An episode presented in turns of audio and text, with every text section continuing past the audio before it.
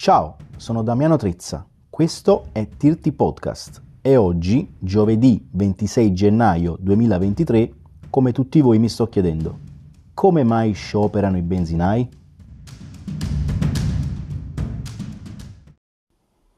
Ormai ci siamo accorti tutti che fino alle 19 di oggi è in corso lo sciopero dei benzinai, ma come accade spesso, sia giornali che televisioni non spiegano per bene ciò che sta accadendo. I sindacati hanno indotto questo sciopero per contrastare la manovra del governo Meloni, che dal 1 gennaio 2023 ha eliminato lo sconto sulle accise, quelle che il governo Draghi aveva attivato l'anno precedente. Quindi, che cosa sta accadendo in questo momento? Che queste famosissime accise sono tornate. Basta pensare ai prezzi che c'erano nel 2022 per accorgerci di, di, di tre piccole cose.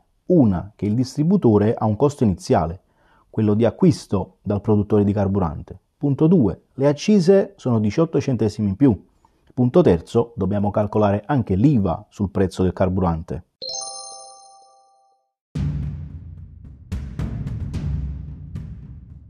Qui a questo punto i benzinai non ci stanno a passare come unici responsabili di un disagio nazionale. Intanto il governo non fa un passo indietro, ma chi ci rimette sono sempre i consumatori.